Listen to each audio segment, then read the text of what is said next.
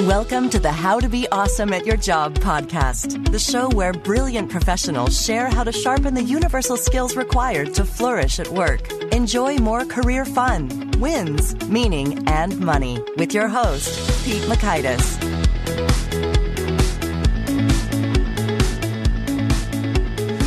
Hello, and thanks so much for joining us here for episode 230 with Laurie Pickard. I think you're really going to dig this conversation because apparently you're into learning stuff using your devices like a smartphone, like a podcast app, etc. And Laurie Pickard has cracked the code on really making the most of what's out there and what's available, even so much so that she crafted her own MBA, Master of Business Administration education. Uh, for a very low price. So you're going to learn one, all about MOOCs, massive open online courses. What are they? Where to find them and how to pick the winners. Two, how to use loss aversion to avoid quitting online courses. And three, how to build a prestigious network without going to a prestigious university. So if you want to check out the show notes or the transcript or the links to items that we've referenced here, you can find that over at awesomeatyourjob.com slash ep230. And while you're at awesomeatyourjob.com, I encourage you to check out some of our nifty resources. One I just put up recently. It's in a hello bar. It says hello. It greets you right when you show up on a page. It's at the very top, and that links you to a free trial of LinkedIn Learning, which has a ton of these courses that we're talking about. And it's very handy and a good way to get set up for a free spin through all of that, that away. Now, here is Laurie's story. When some of the most prestigious business schools in the world began providing free versions of their courses online, Laurie Pickard saw an opportunity to get the business education she had long desired at a fraction of the typical MBA price tag. Her No Pay MBA project at nopaymba.com has appeared in the Financial Times, Poets and Quants, Fortune, Entrepreneur, CNN Money, and the Wall Street Journal. Don't Pay for Your MBA is her first book. Here's Laurie. Laurie, thanks so much for joining us here on the How to Be Awesome at Your Job podcast. I'm really happy to be here. Oh, me too. Me too. And I understand that you have some twins who are happy to be in the world as well. Tell us, uh, how's that adventure going for you? Having twins is totally crazy and enjoyable and amazing. I actually wrote my book while I was pregnant with them. You know, twins are usually born early. So I was kind of like under two deadlines because I was under the book deadline and also under the deadline to get it finished before they were born, which I did. Congratulations. So that was really good. Yeah, thank you. They're eight months old now. I don't know if I mentioned that. But when they were born, it was like, oddly enough, it felt like, you know, managing two, uh, my babies were only slightly premature, but managing two premature infants felt like kind of like the ultimate operations management challenge. So I actually, oddly enough, drew from some of my coursework to figure out how to do that. Oh, that is fantastic. We are expecting our first child shortly, and I am into that sort of knowledge. So, could you give us one example? Just we can nerd out hardcore one time. Sure. So, well, with two, everything is multiplied, obviously, but we were under doctor's orders to feed them every three hours. And when babies are born, they're not all great at figuring out how to eat. So, it often took us an hour and a half to feed them. And then there were all these other little tasks that had to be done, you know, diaper changes and, oh, yeah, we need to sleep a little bit and we need to feed ourselves. So I had my parents helping me out. So it was me and my husband and my parents. There were four of us. So I was all about like mapping out our time. We were in shifts, going three hour shifts and trying to figure out. It was kind of like if you've ever worked in a restaurant, it was kind of like having the dinner rush every three hours. You're right. Ooh, Okay. And you've made it. And so, so far, everyone's alive and healthy and sleeping maybe more better now than before? Yeah, everyone's doing great. And it is definitely an amazing time and uh, you're going to enjoy it. I wish you luck and, and you'll, you'll have a great time. Oh, thank you. Thank you.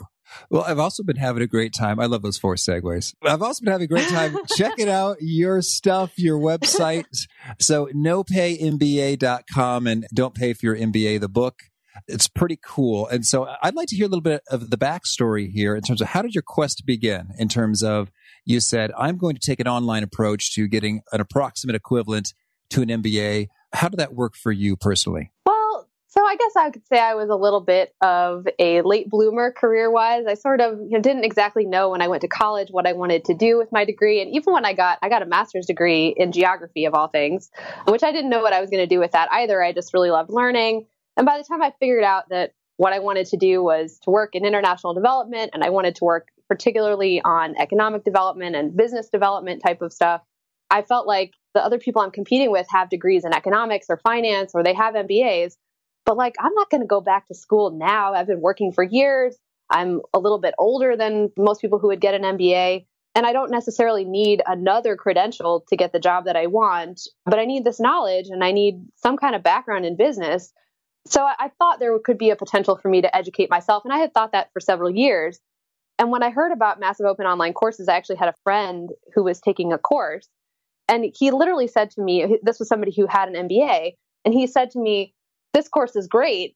I could refresh my entire MBA. And I felt like a light bulb went on. I was like, if this person who has an MBA is saying there are enough courses out there that are free that I could refresh my MBA as somebody with an MBA, I just thought, wow, okay, I could actually maybe do the equivalent of an MBA using these courses. And I thought for sure, because this was after MOOCs had been around for a while, I thought for sure there must be somebody else who had already done this. And I kind of Googled around and saw that there wasn't. And so I saw, in addition to the opportunity to get this education that I wanted, there was an opportunity to be the person who blogged about it. So I took that spot on the internet. oh, there you go. Double up. Okay. Yeah. I love it. So very cool. And it served you well. Yes. I mean, can you tell us what have been the benefits? Well, I guess there's the public relations media angle of benefit that has accrued to you from your position doing the blogging, but also just sort of classic career opportunities that one might go to an MBA have also gone to you. Yes. Can you share how's that unfolded? Yeah, absolutely. Well, so when I started this project, my goals were pretty modest. I didn't really expect to get a whole lot of attention for it. I really just wanted to have kind of like a blog that would help some people. I hoped to get, you know, a little bit of media coverage because media coverage is such a powerful social proof that that could be kind of evidence that I had really done this and that it meant something. But I really just wanted to get promoted in my field, which is international development. And I wanted to be competitive for roles that were focused on private sector businesses and developing relationships with private businesses. So within, I guess, two years or a year of, I can't remember the timeline now, but shortly after completing most of my studies, I managed to score a promotion with my employer and moved into a role that was private sector facing, trying to build partnerships with private sector for the purposes of international development. So I reached that goal much more easily than I expected, actually. But interestingly, I guess from my perspective, my goals kind of shifted over the time that I was doing this. And I really realized how much interest I have in entrepreneurship and how interested I am in working for maybe smaller businesses, being involved in education and education startups. And I feel like that's kind of a whole other avenue that opened up to me, which of course is something that happens when you're involved in an educational program of any kind. You sort of can see these new pathways and with this book and i'm doing some consulting work now for an ed tech startup so that pathway has become available as well mm-hmm. well that's excellent cool so happy ending there and so for those who think that they need the MBA, I know you have some special messages for these folks, or those say, well, I have to have it. It's just sort of required in my field. Easy for you to say. You were the first blogger to get fame and recognition for doing this. Now I don't have that anymore. Thank you, Laurie. so, what would you say is the response to, but I have to have an MBA, Laurie? Well, I think some people do have to have an MBA. So, I don't take issue with that argument in particular. I think there are some careers and some pathways where an MBA is the most efficient way to rise within your industry. But I don't think that that applies to the majority of people. I think a lot of people are using the MBA when what they really are thinking is, you know, I don't really know what to do with my career next. And this is something that seems safe. And I don't think that's a great reason to get an MBA. So I think it really depends on your personal situation.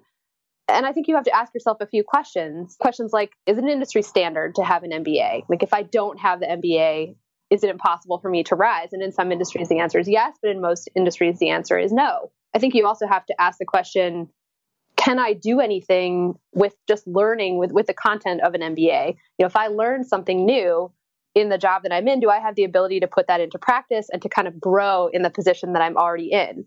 If I can't do that in my current position, do I have the opportunity to do some volunteer work, some consulting, something on the side that allows me to grow this new skill set?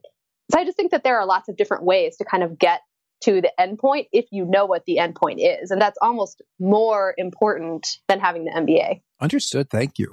Well, so then let's talk about these. You're all about the massive open online courses or MOOCs as the acronym goes. Tell us, where are these alleged MOOCs? Yeah. Where are they hiding? How do we find them? Where do we point our machines to go get them? Sure. So there are a couple of MOOC platforms, as they're known, that have a lot of business courses. Coursera.com, I believe, is one of them. edX.org is another.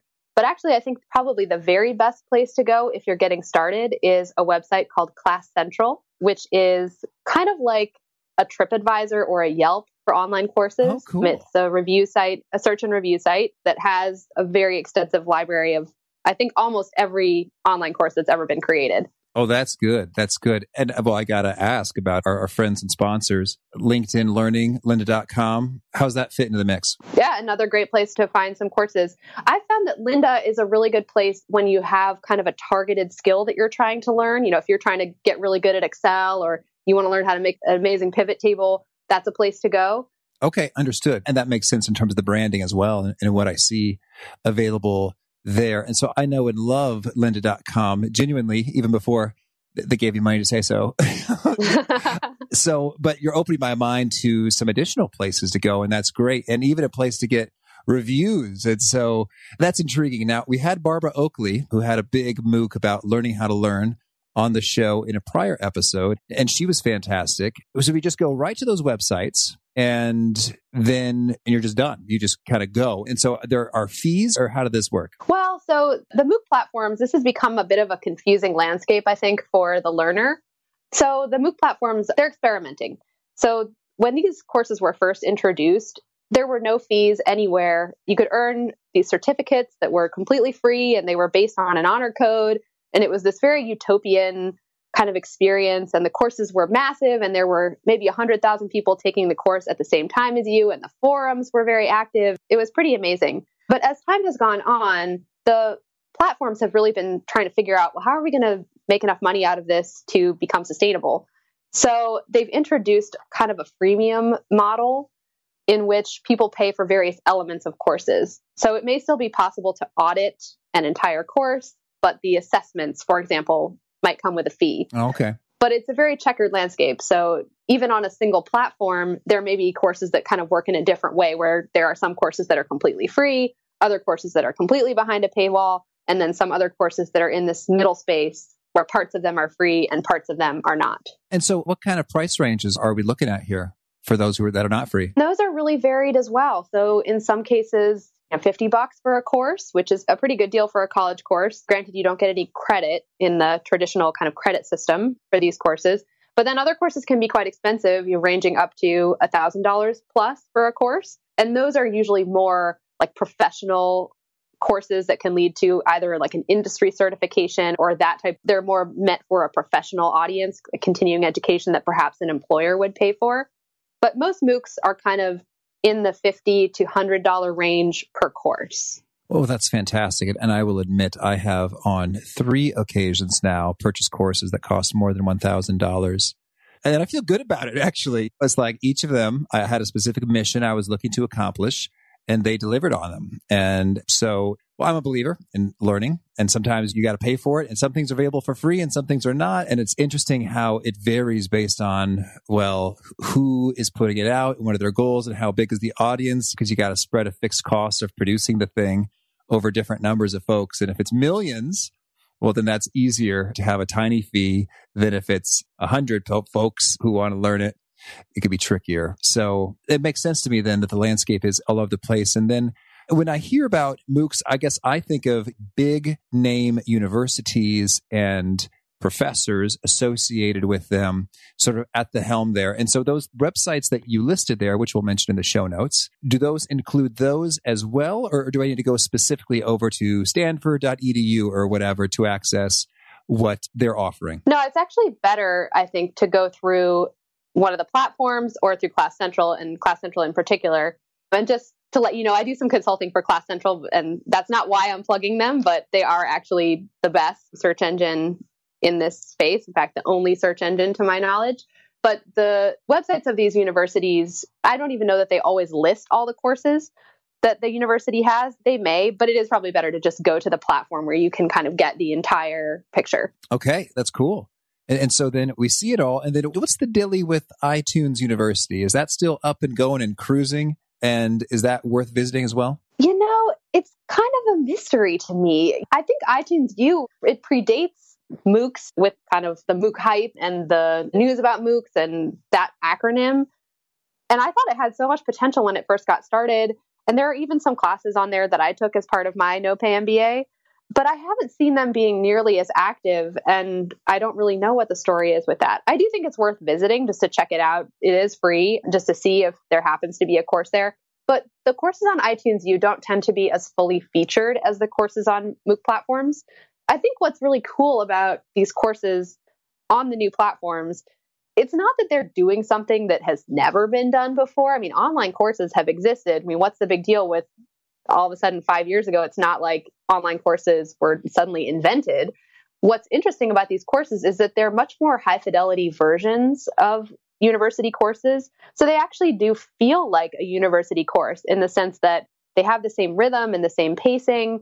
They've got the professor, obviously, but then they have good assessments often. And they were really striving for the feel of a classroom. Like, how do you take a classroom and put it into a digital space? Well, that's kind of one of the questions that I think a MOOC is trying to answer. Oh, that's so intriguing and exciting. And so understood. And by the way, if folks want to check out iTunes U, even if it's less fully featured, that's right there in the iTunes platform where you see music and books and podcasts and movies and TV shows. It's another thing you can drop down. But it's good to get oriented there. Thank you, Laurie, because I kept wondering, well, shouldn't there be more? Because Apple's amazing and they're big into education and it's right there in the iTunes platform and iTunes rocks at music and movies and TV shows and apps and podcasts.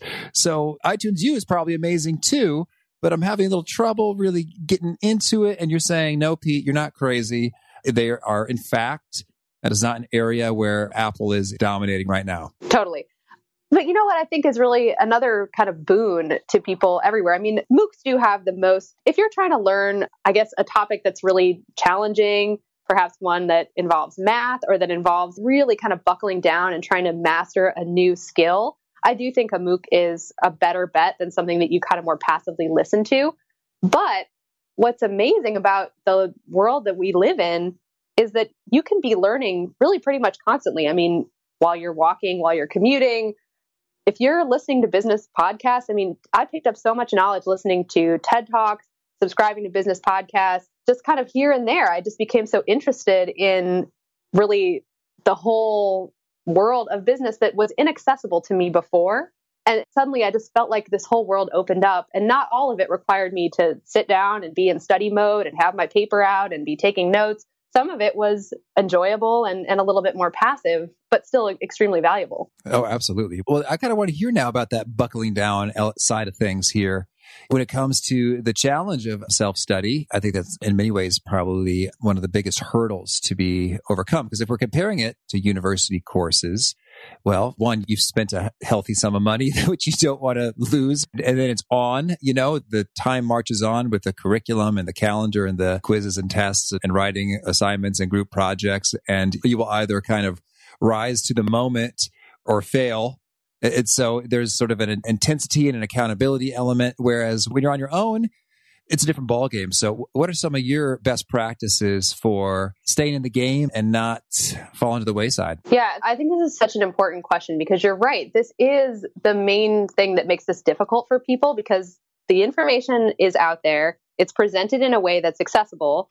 And I think most of the people for whom an alternative could be an MBA, like people are pretty good at knowing, yeah, you know, I could get an MBA, I could go to school and I could do this. So it's not your personal ability either. It's are you going to sit yourself down in your chair and actually learn this without clicking on every pop up or thinking about your email or wandering into the kitchen to get a snack or whatever it is? And those temptations are really great, especially when you're at your house, you're not necessarily accountable to anybody, you haven't paid this huge sum of money. So I do think that you have to kind of like trick yourself in a way into doing this. So one of the ways to do that, I think, is to employ a little bit of loss aversion. Even if you're not on the hook for over a $100,000, even paying that $50. Like, I don't want to lose $50. So I think that can be a way to keep yourself accountable. I also think that another way to do it is to really be intentional about your goals. And when something's free, it's very easy to click on it out of curiosity, which I think accounts for MOOCs famously have a very low completion rate. What number are we looking about here, maybe? Oh, I don't want to give you an exact number and be wrong about it, but it's in the single digits. I'm pretty sure about that. Okay, under 10% of folks who start like the first course end up going the distance. Right. But when you look at people who have purchased a certificate, that number goes way up. And I think it even goes up over 50%. I don't want to be quoted on these numbers because I'm not sure about it, but research has come out, and I think I'm remembering that it was something like 60% of people who have actually purchased a certificate do complete the course. So that makes sense when you think that a lot of people are just curious, like, what's in this course? And you have to click on a couple buttons and enter your email address to get access to any of the materials. But I think about it like the book that you picked up in the bookstore and kind of browsed through versus the one that you bought and took home with you. I don't want to be held accountable for because I finished reading the book that I just picked up because I was curious about what's inside of it. And then even the one that I purchased and brought home with me and had sitting on my nightstand for a little while, if I wasn't really intentional about why I needed that book, I may not finish it. But I think that kind of goal setting can also really help people in a course. Like if there's a real reason and you've thought through what that reason is, you purchased a certificate, you're a whole lot more likely to finish the course. And I also think scheduling is a big deal. I think sometimes people don't give online courses, especially if they don't cost very much money, they don't carve out enough space for them in their lives. And that's a huge thing. A lot of these courses could take six to 10 hours per week to really do a good job, just like a college course. So if you don't give, if you don't budget that kind of time for the course, you can fall behind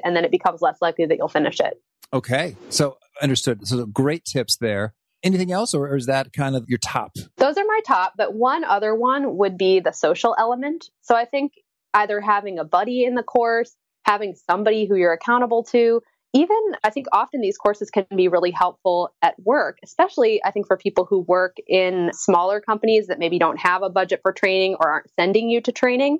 And this kind of gets into maybe some other areas of how does this relate to your job and how does this make you better at your job? But if you've made yourself accountable to somebody, whether it's a boss or a parent or a friend or even somebody else who's in the course, having that level of accountability can help you finish as well. Okay, perfect. Well, so now I'm thinking so, okay, you got the browsers pointed to the whole universe of courses available to go after. And so your thing is don't pay for your MBA. So, how would we actually kind of assemble those together in such a fashion that if that were your goal to have an MBA on the other side of this, that you would kind of accomplish it? Well, I wrote an entire book about this. All so right. I would say your first stop should be the book, Don't Pay for Your MBA. But to just give you kind of a little bit of what I put into the book and how I structured it, when I wrote the book, I really envisioned this role for myself as the MBA advisor to independent business students. You know, when you go to an MBA program, one of the things that you get as part of that bundled package is an advisor who helps you go through the program. And that person helps you put together your coursework. That person helps you find your internship opportunities. That person helps you kind of think through where your career is going. And to me, all of those are really important elements of the MBA. So to get the full package, you have to go through all of that. And all of that's covered in the book.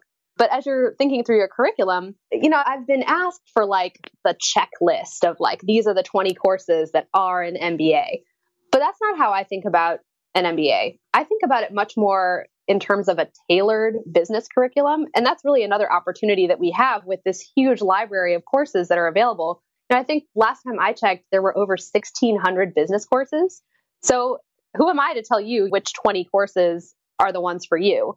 I think it's more important for people to kind of like walk through different kind of steps in putting together a curriculum. And what I mean by that is I think you have to start with kind of a foundation in some general business topics, business language, you know, things like finance that is a language that everyone in business is capable of speaking, subject like management, marketing, things that people who have studied business all have some kind of grounding in those topics. Right.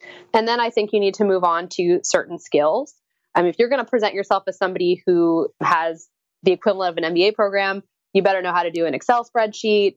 You better know how to make a pitch deck or a presentable slide deck. You better know how to talk to people. There are just certain skills that you ought to have.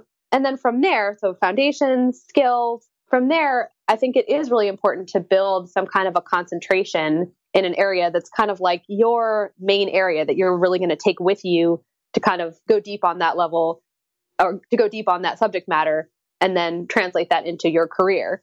So that's kind of the third area. So foundation, skills, and then an area of concentration. Oh, perfect. Thank you. Well, so now I'm thinking, all right, let's say someone's really digging this. You're like, yes, Laurie, I am so in. I am not going to go to a traditional MBA. I'm going to the no pay MBA approach. But if someone does do that, there are a couple things that they're missing out on with regard to the business school experience. And so I want to talk about a couple of those here. So one of them is the network. Hey, you go to Harvard or Stanford Business School and you graduate, you got a whole lot of folks in your LinkedIn and friendship circles that are Harvard and Stanford MBAs, which sure can come in handy over the course of a career in terms of a network. So, how do you recommend kind of compensating for the notion that that's not going to be built in to the, the self-paced approach? Absolutely. This is another really important consideration if you're kind of going on your own. But I do think that anybody can build a really great network. And a lot of it is just being intentional about trying to meet people, I do think that an often overlooked and amazing tool in job searching and building a network is informational interviews. And that's useful not just for growing your network, but also for knowing kind of where you belong in the world of work and figuring out what your next career step should be. And it's a very low pressure way to build your network. And I think it never hurts to ask for an informational interview with somebody who works at your dream company or in your dream field or even somebody who's at a fairly high level in their career, somebody that you might not have access to just to cold call for a favor. For an informational interview, you know, people really like talking about themselves. So that can be accessible if you, you do it in the right way. So yeah, I think it really just boils down to being intentional about it, setting aside the time and thinking through who do you really want to connect with and making the time to try to get those connections and to being determined about it, even if you don't get a yes from every single one. Okay, very good. Well, and so then I also want to get your take then on some of the other benefits, like when it comes to having the MBA also it sends a signal to prospective employers like, oh, so you got into that school. They took a good look at how smart you are and, and, they decided you were smart enough to come on over to the University of Chicago or wherever. So we've got that benefit as well as the benefit of, okay, you did take the courses and you passed them. So they, they evaluated you and such, as well as just sort of the, the resume itself. It's like, oh, that sort of counts. It's accredited and, and it's on there. So I'd love your take on uh, how do you try to incorporate uh, some of these MBA benefits into the no pay MBA approach? And again, these benefits are huge and shouldn't be overlooked. But I think it's interesting. I like the way that you've kind of broken this down because it is, you know, I think people often use like the network or the degree to signify all these different things that you talked about. And they are kind of different things. So let's kind of look at a few of them one by one.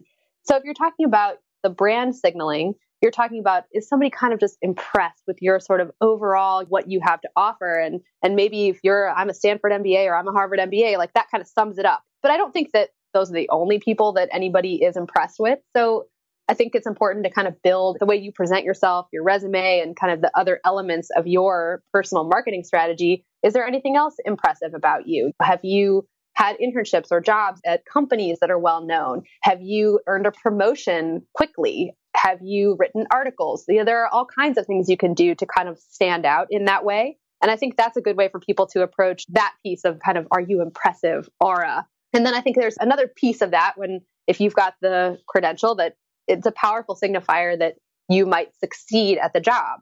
But again, it's not the only way to show someone that you can succeed at a job, and it may not even be the best way to show that you can succeed at a job. And in this area, I think having experience, having letters of recommendation, those kinds of things can go a long way to showing that you are capable of succeeding. And then there's another element of this, which I would call, again, this kind of concept of social proof, which to me means is there evidence in your life that you can succeed by other people's standards? Can you present yourself in a way that reflects well on the company that you work for and on yourself? And again, some of these same elements can be used in that way. Have you had articles published or do you keep a blog? Have you been promoted? Have you been hired at companies that are well known in your industry? All those things contribute to the signaling in your personal brand. All right. Perfect. Well, tell me, Laurie, is there anything else you want to make sure to mention before we shift gears and hear about some of your favorite things? I think that people can really gain a lot by taking online courses, even if they're not trying to replicate an entire degree program. There's just so much out there that it would be a shame to not explore that universe just to see if there's anything out there that could work for you. Certainly, absolutely. Yeah. Well, and I'm excited myself to dig in and see many of these courses just sort of arrayed before me across everywhere and then people's input on them. So I've not done that before in a way that goes across platform. So yeah, I'm right with you. Well, then, could you share with us, for starters, a favorite quote, something you find inspiring? Sure. So, one of my favorite quotes that has to do with online learning is I'll read it out to you. Our ability to learn what we need for tomorrow is more important than what we know today. I mean, that's a quote by George Siemens, who is one of kind of the founders of the modern MOOC movement. And that quote just really resonates with me because I do feel that our world is changing so quickly that I don't want to be evaluated on like what I learned in college or in high school or what I'm kind of carrying around in my memory. But my ability to learn what I need to know for tomorrow is extremely important and is a major factor in why you should hire me if, if that's what I'm going for. All right. And how about a favorite book? So, one of my favorite books that I read while I was studying business is called Reinventing Organizations by Frederic Laloux. I don't know if you've heard of this book before, but it's incredible. It's, it's like a handbook, but also kind of a case study or several case studies of self-managing organizations, kind of in the study in the style of holacracy. But this is a more general kind of look at self-managing organizations, and it's just so inspiring to think that you know we might be moving towards organizations where like you don't need a boss to tell you what to do. That teams could really manage themselves. Oh, that is cool. Thank you. And how about a favorite tool? So I thought about this question a lot since it was on your list of fast faves. And I have to say, one of my favorite tools is just the good old Google Sheet. My life is really a series of Google Sheets. That's how I organize everything. yeah, I can relate in terms of I'm just thinking from getting married to it's like, all right, we're looking at rehearsal dinner venues, new Google Sheet. Now to home improvements, like, all right, new Google Sheet. exactly. Exactly. That is me too. Well, have you done anything creative or kind of slick since you've taken all these courses about how to be awesome at spreadsheets? Any cool things you do with Google Sheets that uh, we can learn from for the rest of us? Oh, I don't think I'm doing anything all that amazing with Google Sheets. I mean, sometimes it's the simplest tool that is the most powerful. So I think Google Sheets are pretty good, just even if you're using them just as a matrix, which is one of the more commonly used frameworks in an MBA program. Is just like the good old fashioned matrix. If you're trying to break down an idea, what better way to do it than to just have a couple columns and a couple rows and you're kind of good to go. Oh, yes, I dig it. I dig it. One of my favorites lately in terms of like time based planning things is to use the now or today functions. And then you subtract like that time from a future date. So you just sort of see how many days left do I have for this thing? And thusly, just based on how long all this stuff is going to take us, how much time do we have to spend per day? So that was kind of the clock was ticking in the days leading up to a wedding. Yeah, that's a good one. And it was just like, okay, we're going to spend three hours every day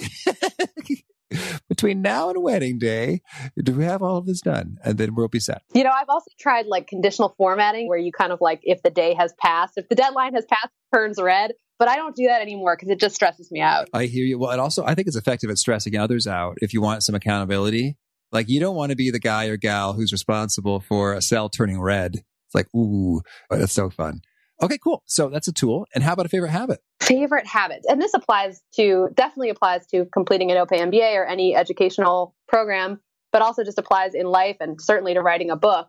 I love to just divide a task down to the very smallest actionable step. So my husband always says to me, You don't procrastinate at all. You're like the only person I've ever met who doesn't procrastinate. And he's right. I really don't procrastinate. But the way that I do it is I don't necessarily I don't set myself up to have like a big chunk of work that I have to get done on a certain day. I start really, really, really small. Like sometimes the task for the day is like open the attachment. That's literally all it is.